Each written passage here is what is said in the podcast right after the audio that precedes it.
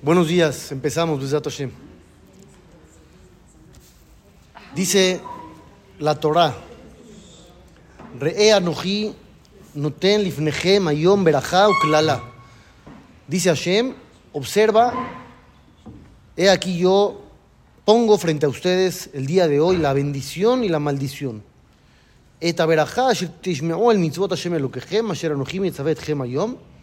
La bendición la vas a encontrar si escuchan mis preceptos que yo ordeno el día de hoy y lo alenu la maldición si uno se va detrás de otros dioses. Dice el Midrash, aparentemente nos están dando opción a escoger. Dijo Dios, ¿quieres este o quieres el otro? Entonces uno si quiere, mal, pero si quiere, puede elegir el camino negativo y ya. También te ayuda. ¿No? Dios dijo, pongo el camino uno y el camino dos. Entonces alguien va a decir, está bien, a mí nadie me puede decir nada si yo elijo el otro. Dice el Midrash, no, no. Por eso viene otra frase que dice la Torah, Ubaharta Bahaim, donde Hashem mismo interviene y te dice, escoge la vida. ¿A qué se parece? Dicen los Jajamim. Si tú le dices a alguien, puedes escoger entre dos productos, agarra el que quieras, y ves que está por agarrar el, el que no es tan bueno, y tú que sabes, le dices, no, no, no, agarra este mejor.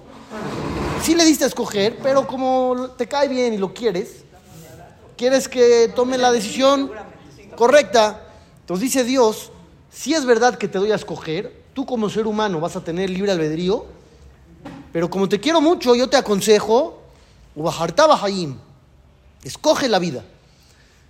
Dicen los Jajamim, Noten lifnechem ayom, dice Hashem, he aquí yo les pongo frente a ustedes hoy. Si lo lees hoy, o lo lees hace mil años, o lo lees hace dos mil años, sigue siendo hoy. ¿Por qué? Porque realmente diario podemos elegir entre el bien y el mal. No es que si ya elegiste un camino ya te amolaste toda la vida. Hoy puedes elegir cambiar. Y esto sirve para los dos lados. Si hasta hoy hiciste las cosas mal, no por eso te tienes que quedar ahí. A partir de hoy puedes elegir hacer las cosas bien. No ten lifnechem ayom. Yo hoy te pongo el libre albedrío. No importa lo anterior, no importa el pasado. De aquí en adelante puedes tomar un nuevo camino. Y también existe el lado contrario. ¿Qué pasa al que hasta hoy hizo las cosas bien? Pues tampoco tiene asegurado que las va a seguir haciendo bien. Tiene que seguir consciente, concentrarse y seguir eligiendo el bien. El que lo hayas hecho bien no te asegura que lo sigas haciendo bien. Y el que lo hayas hecho mal tampoco te asegura que lo tengas que seguir haciendo mal. Diario podemos elegir, diario podemos Lo cambiar. que vamos a escoger. ¿Mandé? No se supone que Dios sabe lo que vamos a escoger. Ah, llega el Rambam, llega el Rambam y dice así, escuchen las palabras del Rambam, en la Lajot Teshuvah. Al yabor ben bahashabteja davar desde sheomrim tipshe umot haolam berrob golme bene Israel. Que no te pase por la cabeza eso que dicen muchos que no alcanzaron el nivel óptimo de conciencia, de conocimiento divino, que Dios decreta sobre la persona desde que lo creó si va a ser tzadik o rasha. Que no te pase por la cabeza que Dios ya decidió lo que tú vas a hacer en la vida. En Adabar Ken. No es así. Entonces, Dios no decidió. Libre albedrío. Tú decides. Tú eres el que va a decidir tu destino. Dios te creó, pero tú decides. ¿Hasta dónde decides? Continúa el Rambam y dice, Raúl le cola Adam tzadik Moshe Rabbenu. Toda persona puede elegir ser bueno, el camino del bien, y ser tzadik como Moshe Rabbenu. O Rasha, o puede elegir ser malvado, que Yarobam Benevat, como ese rey que promovió la idolatría masiva en el pueblo de Israel. Entonces tú tienes las opciones realmente. Tú eres el dueño de tu destino. Tú vas a decidir si eres bueno o es malo. Cuando vemos historias en la Torah, no son para entretenernos, son para aprender de ellas. Tú puedes ver, por ejemplo, a Esab.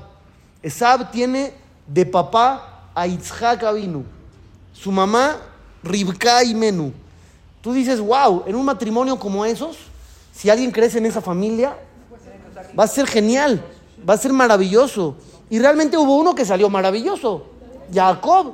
Pero tienes el otro lado de la moneda, Esaba Rasha, que era un asesino, violador, una persona realmente mala. Y dices, la mejor familia. ¿Por qué pasó eso? Porque él tiene la posibilidad de elegir.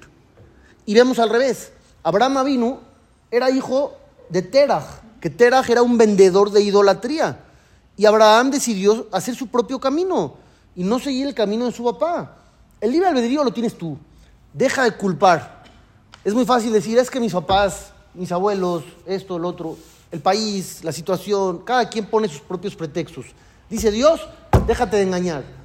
Yo te pongo las opciones y tú eliges, tú escoges, tú eres dueño de tu propio destino. Dios sabe lo que va uno a decidir. Uno es el que decide y Dios sabe lo que uno va a decidir. Eso.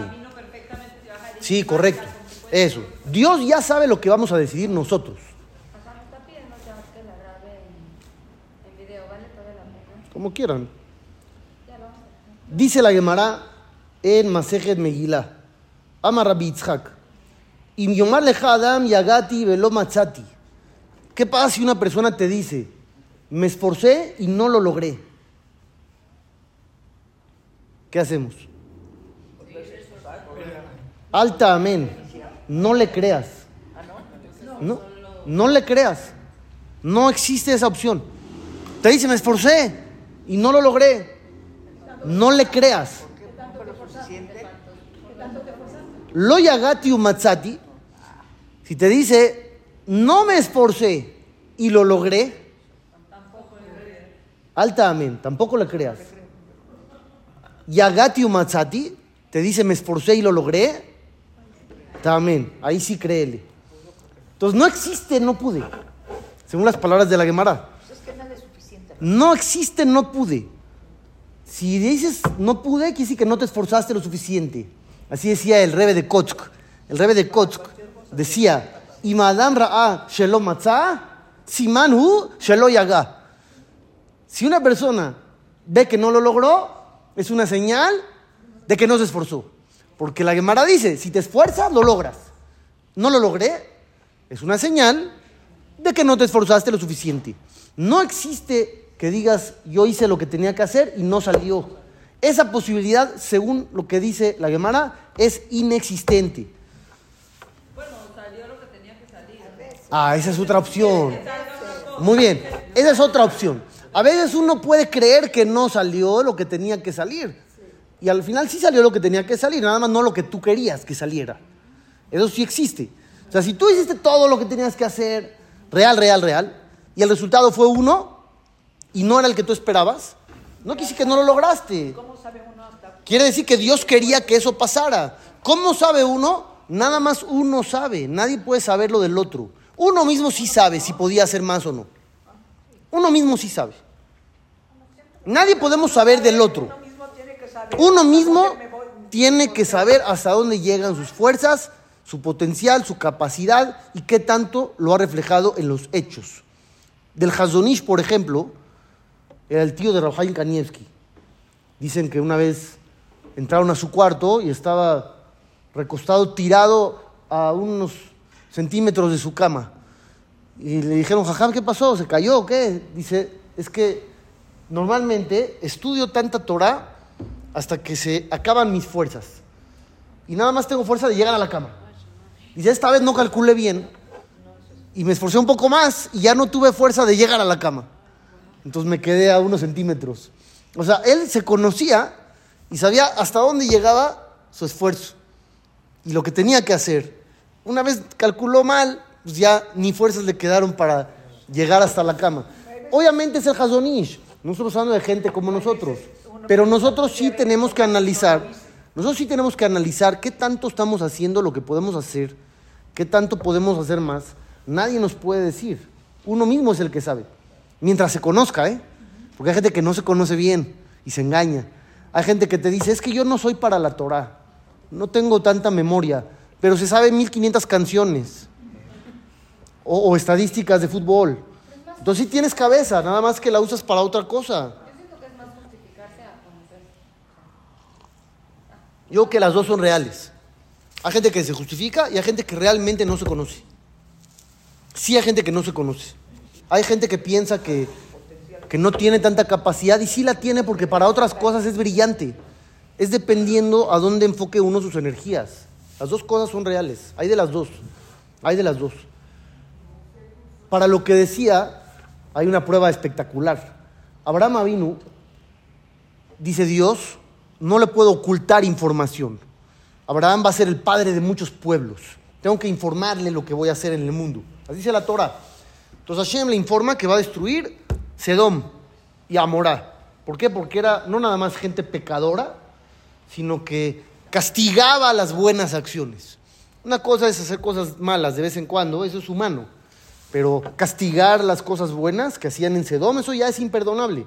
Entonces Dios dijo, se acabó, vamos a destruir a esta gente. ¿Qué hace Abraham? Se pone a rezar por ellos.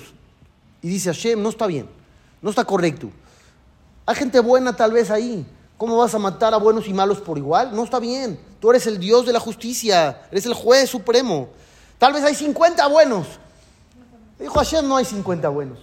Bueno, tal vez hay 40 buenos. Bueno, no hay 40 buenos. Bueno, 30 buenos, no, 20 buenos, no, 10 buenos, no. Al final Hashem le dijo, no hay ni 10 buenos. Entonces, ¿qué dice la Torah? Ahí paró Abraham de rezar, dejó de rezar, pero aumenta unas palabras. De Abraham, Shablim como. Se regresó a su lugar.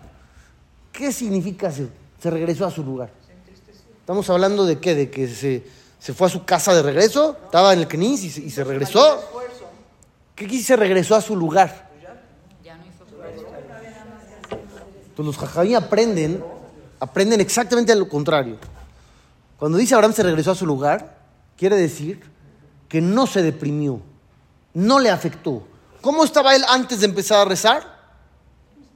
Bien, ¿no? Antes de empezar a rezar, él pensaba que podía lograr convencer a Dios. Tenía buen ánimo. Dijo, a ver, voy a pedir, voy a echarle ganas. Tenía este, optimismo, ¿no? Y al final, cuando no le funcionó nada, dice, se regresó al mismo lugar. Sería igual de optimista, con la frente en alto, aunque no logró lo que él pensaba que quería, lo que él pensaba que tenía que pasar. De ahí se aprende exactamente eso. Eso. Ahí se aprende eso. Que si tú hiciste todo lo que tenías que hacer, real, y esperabas un resultado y salió otro resultado, no te rindas. Era lo que Dios quería que pasara. Tú hiciste las cosas bien. Es lo que muchas veces yo les he dicho. No juzguen la decisión por el resultado. A veces uno toma una decisión y el resultado sale distinto. No quiere decir que la decisión estuvo mal. Puede ser que tu decisión fue la correcta. Nada más que Dios quería que pasaran las, cosas diferente. No significa que uno se haya equivocado. ¿Sí me explicó? ¿Qué?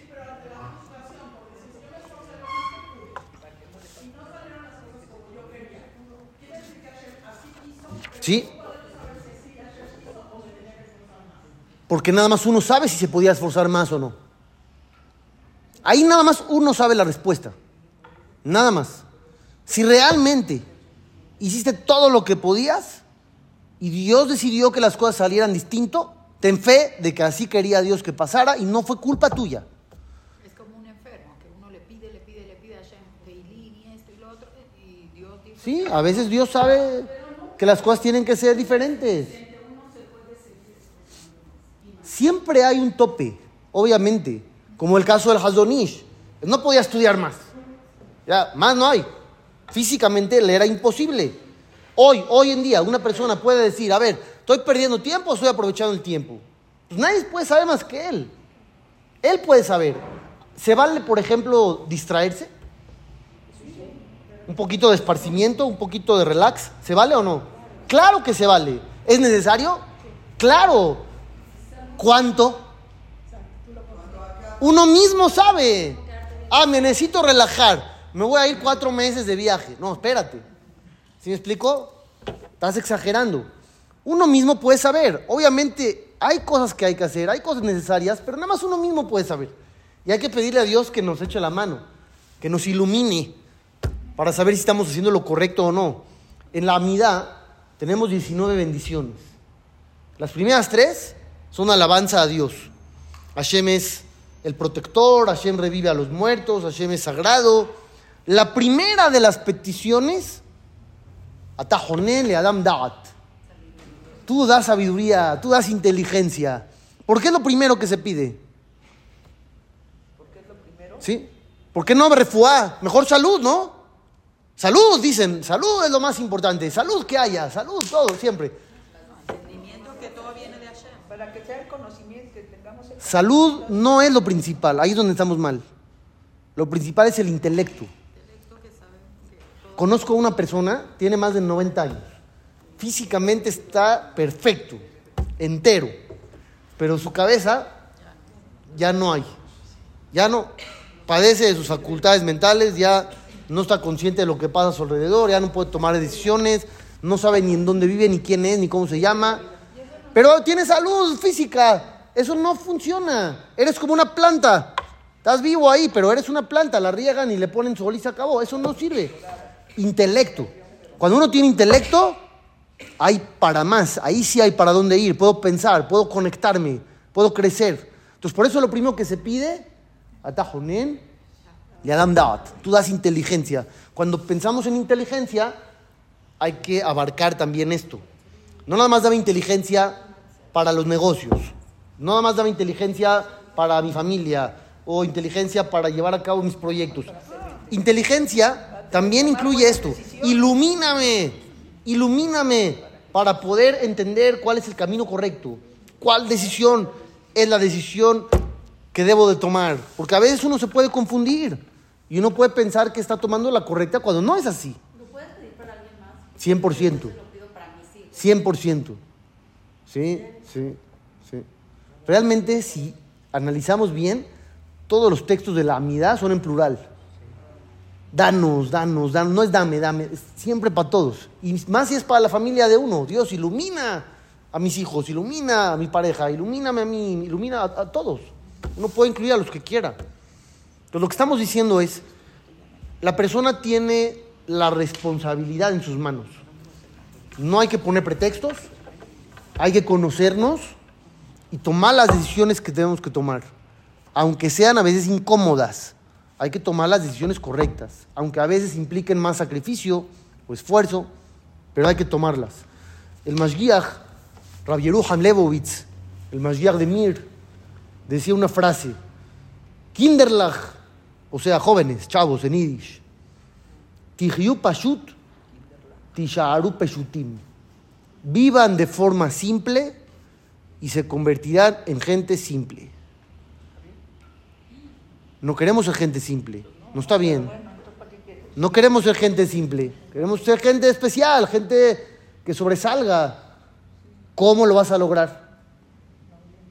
No viviendo de forma simple. En- vamos a poner un ejemplo material, ¿ok? Las Olimpiadas, los Juegos Olímpicos. Tú ves de repente la plataforma de clavados de 10 metros y ves un cuate que hace tres giros en el aire y, y- y da una vuelta y luego cae y casi no salpica. Te sorprendes. Ves al segundo, al tercero, al cuarto, al quinto, ya te aburres. Dices, ah, todo lo mismo, está regalado, está facilísimo. Mira qué fácil, le das vueltitas, caes y derecho y ya, ¿qué, qué tanto tiene de especial? Pero no, fácil no, porque si a ti te paran ahí y te avientas, vas a ver cómo te vas a dar un, un trancazo de los buenos y no vas a lograr nada. Y lo mismo en todas las demás disciplinas. Tú ves a, un gimnasta y dices, ah, pues facilísimo, nada más corres, das vueltas, vueltas, vueltas, vuelas, vuelas, caes parado y haces así ya. Y no es así. Pones a una persona normal a hacerlo y vas a ver cómo se parte el cuello en dos patadas, ¿no? Entonces, ¿cómo logran ellos que se vea tan fácil? ¿Cómo le hacen? Porque llevan años practicando, llevan años de esfuerzo, años de disciplina. ¿Por qué parece fácil? Porque han esforzado tanto, tanto han hecho que ya parece sencillo. Pues no es sencillo.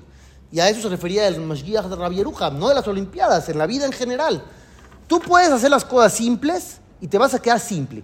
Y no vas a lograr hacer cosas que hace la gente que se esfuerza. Vas a ser una persona normal, de las comunes. Siempre hay gente especial, gente común. En comunidades, en familias, en países, en el mundo en general. La gente que sobresale, ¿por qué sobresale? Porque hizo algo especial. No porque hizo lo que hicieron todos. Algo hizo más.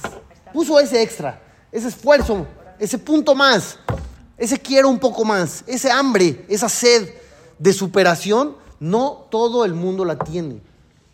Y eso es lo que decía el Mashgiach. ¿Quieres ser alguien especial? Deja de actuar simple. Actúa simple, ¿cuál va a ser la consecuencia? Eres simple. Así de fácil. Son matemáticas, puras matemáticas. Dice la Mishnah en Masejet Tabot. Esta es una de las Mishnayot más importantes que hay. Obviamente toda la Torah es importante, pero hay conceptos que tenemos que tener en la cabeza siempre. Y este es uno de ellos. Lo aleja melachal igmor. Ve'iata ben jorin leibatel mimena. No te corresponde a ti terminar el trabajo, pero tampoco eres libre de desentenderte de él. O sea, tienes que hacer algo. Uno dice, es que, híjole, la meta está tan lejos que ya para qué. Se ve tan difícil que ya mejor ni lo hago. Mejor ni me esfuerzo. Se ve imposible, tal. Realmente fuera de mi alcance. No. Llega la Mishnah y te da ánimo. ¿Qué te dice? Lo aleja melajá ligmor. No te corresponde a ti terminar. No es tu trabajo terminar. Entonces, ¿cuál es mi trabajo? Hacer, hacer, estar en constante movimiento, hacer, hacer, hacer, hacer. ¿A dónde voy a llegar? Nadie sabe, nadie puede saber. ¿A dónde llegué? No, no sé, Dios sabrá, ¿no? Nadie sabe cuánto me queda de vida, cuánto podré hacer, cuántas oportunidades tendré. Nadie puede saber. Entonces, por eso te dice que no te corresponde terminar. Porque no es que tengas los días contados y sabes cuántos son y, hacia dónde estás. No, no sabes. Me quedarán 100, me quedarán 500 mil, me quedarán dos. Nadie puede saber. Pero, y ataben jorín. No te desentiendas completamente. Leibatel mimena, que de plano ya ni intentas. Eso es lo que tiene que destacar a un yehudí. El esfuerzo constante. No decir ya, yo hice algunas cositas. No, no, ¿qué es eso? Haz más, ¿por qué no? Llega al Midrash y dice así, ama Rabbi Ismael. Dice Rabbi Ismael. Esto es más para los hombres que para las mujeres, pero escúchenlo. Bor e shatida kadosh baruchu ladun et kol haolam. Dice Rabbi Ismael, te voy a contar cómo va a ser el juicio final que Dios va a realizar a todas las personas en el mundo. Llegan con él los talmideh jajamim. ¿Está bien? Hay juicio para todos los seres humanos. ¿A los jajamim qué? ¿Es lo mismo? ¿O el juicio es dis- distinto? ¿Qué, qué? ¿Qué es nivel? Pues este, ellos eh, se han esforzado en estudiar y todo eso. Ah, ah, muy bien, va- vamos a ver. Cada uno, ¿no? Llegan los Talmideh Jajamim frente a Dios y Dios le dice, ¿Asakta Torah? A ver, ¿tú qué, qué eres, Jajam? ¿Eh, ¿Qué eres, Jajam? A ver, ¿estudiaste Torah? Y dice, sí, sí, sí estudié. Dice Dios, hoy el Beodeta, ya que me acabas de decir que sí, Omar Lefanay Mashekarita. A ver, dime lo que sabes. ¿Sí entendieron o no? ¿Ah, ¿Estudiaste Torah? Sí, sí estudié. A ver, ¿qué sabes? Se te exige en base a tu condición. ¿Qué sabes? Tú le dices a tu hijo, oye, ¿estudiaste la perashá de la semana? Sí. A ver, cuéntamela. ¿Sabes qué? No dices sí. Ah, ok, bye. Ah, a ver, ¿qué, qué, qué sabes, no? Entonces dice Dios, dime qué estudiaste. Ok. Llega uno que estudió todo el Humash, los cinco libros de, de Moshe.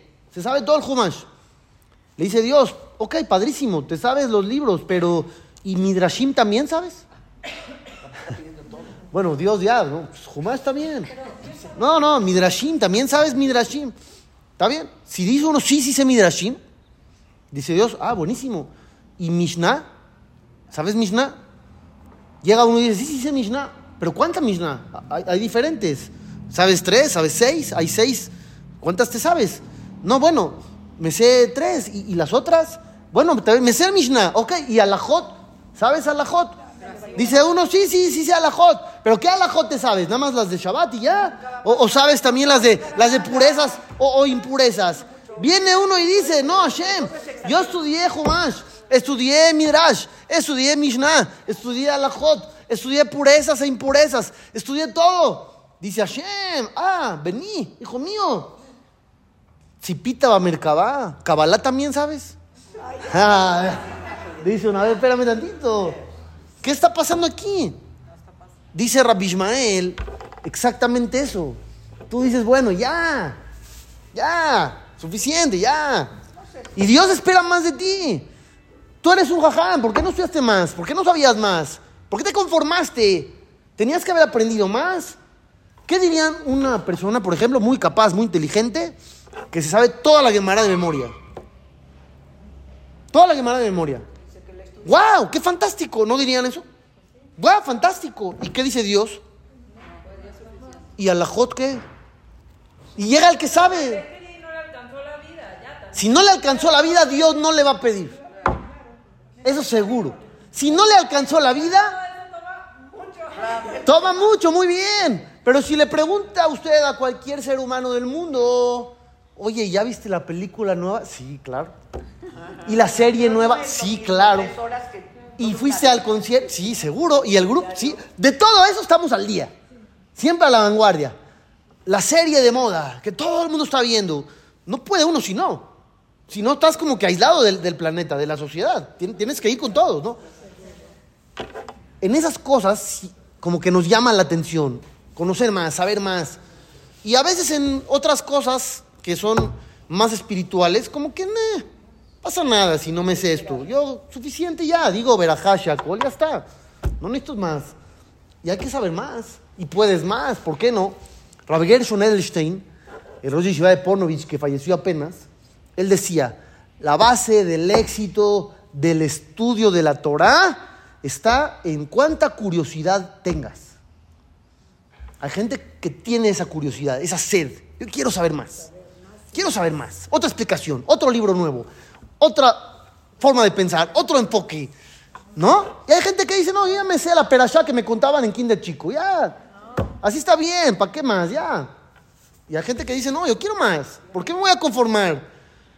Y lo mismo pasa con la sed de otras cosas. Una película nueva, una serie nueva, una canción más. Todos tenemos sed. Cada quien la va a enfocar a otro lado. Oye, y a nosotros las mujeres, ¿por qué? Digo, ya sabemos que no estamos obligadas a estudiar Torah. ya tenemos- La mujer está obligada a estudiar Torah, sí. Pero las cosas que aplican. El hombre tiene esa diferencia, que tiene que estudiar también lo que no aplica. Usted, por ejemplo, tiene que estudiar la Jot de Shabbat, porque si no, no puede cuidar Shabbat. Y tiene que estudiar la Jot Kasher, porque si no, no va a poder comer Kasher. Pero a la Jot de Bet Amigdash, las puede dejar ahí guardadas en el refri. El hombre tiene que estudiar de todo tipo de temas. Esa es la diferencia. paralela a su vida, también tiene, necesita trabajar. y- ¿Quién? El hombre también Claro. para sostener a la mujer. Total. No Todo el mundo tiene que trabajar y todo el mundo tiene que estudiar. Pero Y si hace las cosas bien, le va a alcanzar el tiempo. Que ¿Sí me quiera, explico? ¿eh? Que quiera. El que hace las cosas bien, que ah, obvio, por eso digo que el que las hace bien. El que las hace bien le va a alcanzar el tiempo. Los mismos jajaín de la Gemara. No, pero como usted dijo, que, que le va a preguntar. Sí, ¿estudiaste esto? sí, sí, sí. Ya que dijo que estudié y, y faltó esto. Rabí Meir, Rabí Meir Balanés, ¿era, ¿era grande? Sí, muy. Muy. ¿A qué se dedicaba él? ¿Qué hacía? ¿Estudiaba todo el día? Estudiaba, no. ¿No? Trabajaba. Sí. Era sofer, Sí. escribía. Rabí Yoshua vendía carbón. Había jajamín, los grandes, grandes, grandes, también trabajaban, pero eso no les impidió crecer. Es dependiendo cuánta sed tengas, qué tanto quieras lograr en la vida. Que trabajaban dos, tres horas y se dedicaban a estudiar Torah. Lo que dice el Shulchan Aruch es que tu trabajo sea secundario, no lo principal. Hay gente que viene al mundo a chambear. Pero jaja, Eso no es el objetivo. Yo no dije que no hay que trabajar. no Hay que trabajar, pero no, ve, no vienes al mundo a eso. Tú vienes al mundo a otra cosa. Pero tienes que trabajar para poder vivir. Es verdad. Y si el- la persona está trabajando y no le alcanza la parnasá, tiene que seguir trabajando. Claro, y que le pida a Dios que le ayude. Y que haga su esfuerzo al máximo. Y que también estudie. Hay un masé famoso que dicen los jajamín que había una tienda que tenía un señor que le iba increíblemente bien. Clientes tras clientes tras clientes. Ya el papá se retiró y empezó el hijo a chambear en la misma tienda y la clientela se fue en picada. Entonces fue el hijo con el jajam. Jajam, ¿qué pasa? ¿La tienda qué? ¿Cambió la verajá, el mazal, papá, él? ¿Qué? El jajam se puso a hacerle preguntas, a ver, dime qué haces, a qué hora abres, a qué hora cierras, qué haces bien, qué haces mal. Dice, bueno, y cuando no hay clientes, ¿qué haces? Cuando no hay clientes, ¿qué haces? Dijo, pues nada, pierdo el tiempo, leo una revista, un cómic, algo, una novela de vampiros, no sé, algo. Dijo, ah, ¿y tu papá qué hacía cuando de repente había un espacio? Dice, no, leía Teilim. Ah, pues ya entendí, le dice el jajam. El Yetze hará, le mandaba clientes a tu papá. Para que deje de leer Teilim. Dice, a verme mejor otro cliente, y otro cliente, y otro cliente, para que estés entretenido en la chamba y, y dejes tu Teilim. Pero tú que andas ahí perdiendo el tiempo, el Yetze hará no te va a mandar clientes, te va a decir al revés, sigue perdiendo el tiempo. Sí, O sea, es real, la verdad. Hay que hacer lo que podemos hacer, realmente lo que podemos hacer. No estoy hablando yo de algo en específico, porque como usted dice, cada quien tiene una vida distinta y cada quien tiene un panorama diferente, recursos que no son iguales, pero uno mismo nada más se tiene que conocer. ¿Qué tanto realmente estás haciendo lo que puedes? ¿Y qué tanto estás desperdiciando talento o desperdiciando tiempo?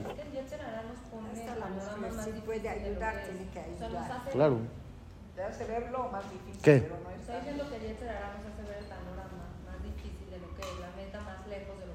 Seguro. Entonces, como que por eso todo pasa a veces así.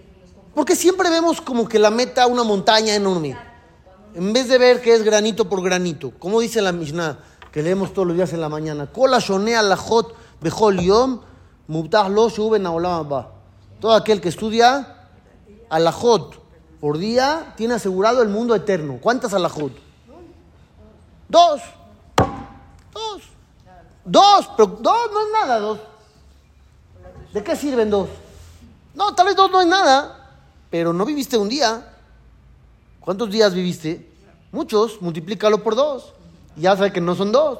Son dos hoy, dos mañana, y, do- y dos pasado, y dos, y dos, y dos. Y de repente, wow, mira, no puedo creer que tanto abarqué. Jajam Ovadia Yosef, yo sé que tenía una mente fenomenal, y era un genio, y era brillante. Pero él dijo que llegó a terminar muchas veces todos los tratados del Talmud. En una de esas dijo que llegó a terminar todos los tratados del Talmud nada más tomando espacios. No en su estudio fijo, en sus tiempos normales, no, agarrando espacios. Dice, ¿qué espacios? Dice, cuando la gente se preparaba y perdía el tiempo lo que hacen Kiddush. ¿Cuánto toma? ¿Eh? En lo que todos vienen a la mesa y se callan y esto, y cantan tres veces cada estrofa, Shalom Alejem, Shalom Alejem, Shalom Alejem, Boajem le Shalom, Boajem le Shalom, Boajem le Shalom. Ah, Jajam decía una vez, una vez, una vez, una vez, en vez de tres, tres, tres, tres. Y decía, el otro tiempo que le quedaba, tal vez dos minutos o tres, lo agarraba el libro y estudiaba. Dice, de esos dos minutos tres, en otros dos tres, otros dos tres, otros dos tres, se juntó una gran cantidad de tiempo y terminó todos los tratados del Talmud. Así decía él. Obviamente no estamos al nivel de él, pero tampoco nos van a exigir eso. No te van a pedir más de lo que puedes lograr, pero tampoco te van a dejar que hagas menos. ¿Entendieron? No te van a pedir más, pero tampoco menos. Te van a decir exactamente cuánto puedes lograr. Una prueba de rendimiento. A ver, ¿cuánto puedo lograr? A la gente le gusta, ¿no? Ese tipo de retos. Quiero saber de qué soy capaz. Está bien, pues a ver, empiézale. Cuando yo estaba de chavo en Israel, hace muchos años, había el viernes, en invierno, que anochecía muy temprano, de repente habíamos acabado ya la, cena de Shabbat a las 6 de la tarde. Shabbat se hacía a cuatro y media. Ya a las 6 de la tarde ya habíamos acabado la, la cena del viernes. Entonces, un jajam, Iser Lizdruk, un rab que vive hoy en día, que era nuestro jajam, decía, chavos, ahí les da un reto. Son las 6 de la tarde. Nos vemos 12 y media en mi casa, pero solamente los que estudien de aquí a las 12. Tienen 6 horas. Y aquellos que lo hagan, les voy a servir una cena láctea en mi casa, porque ya pasaron las 6 horas.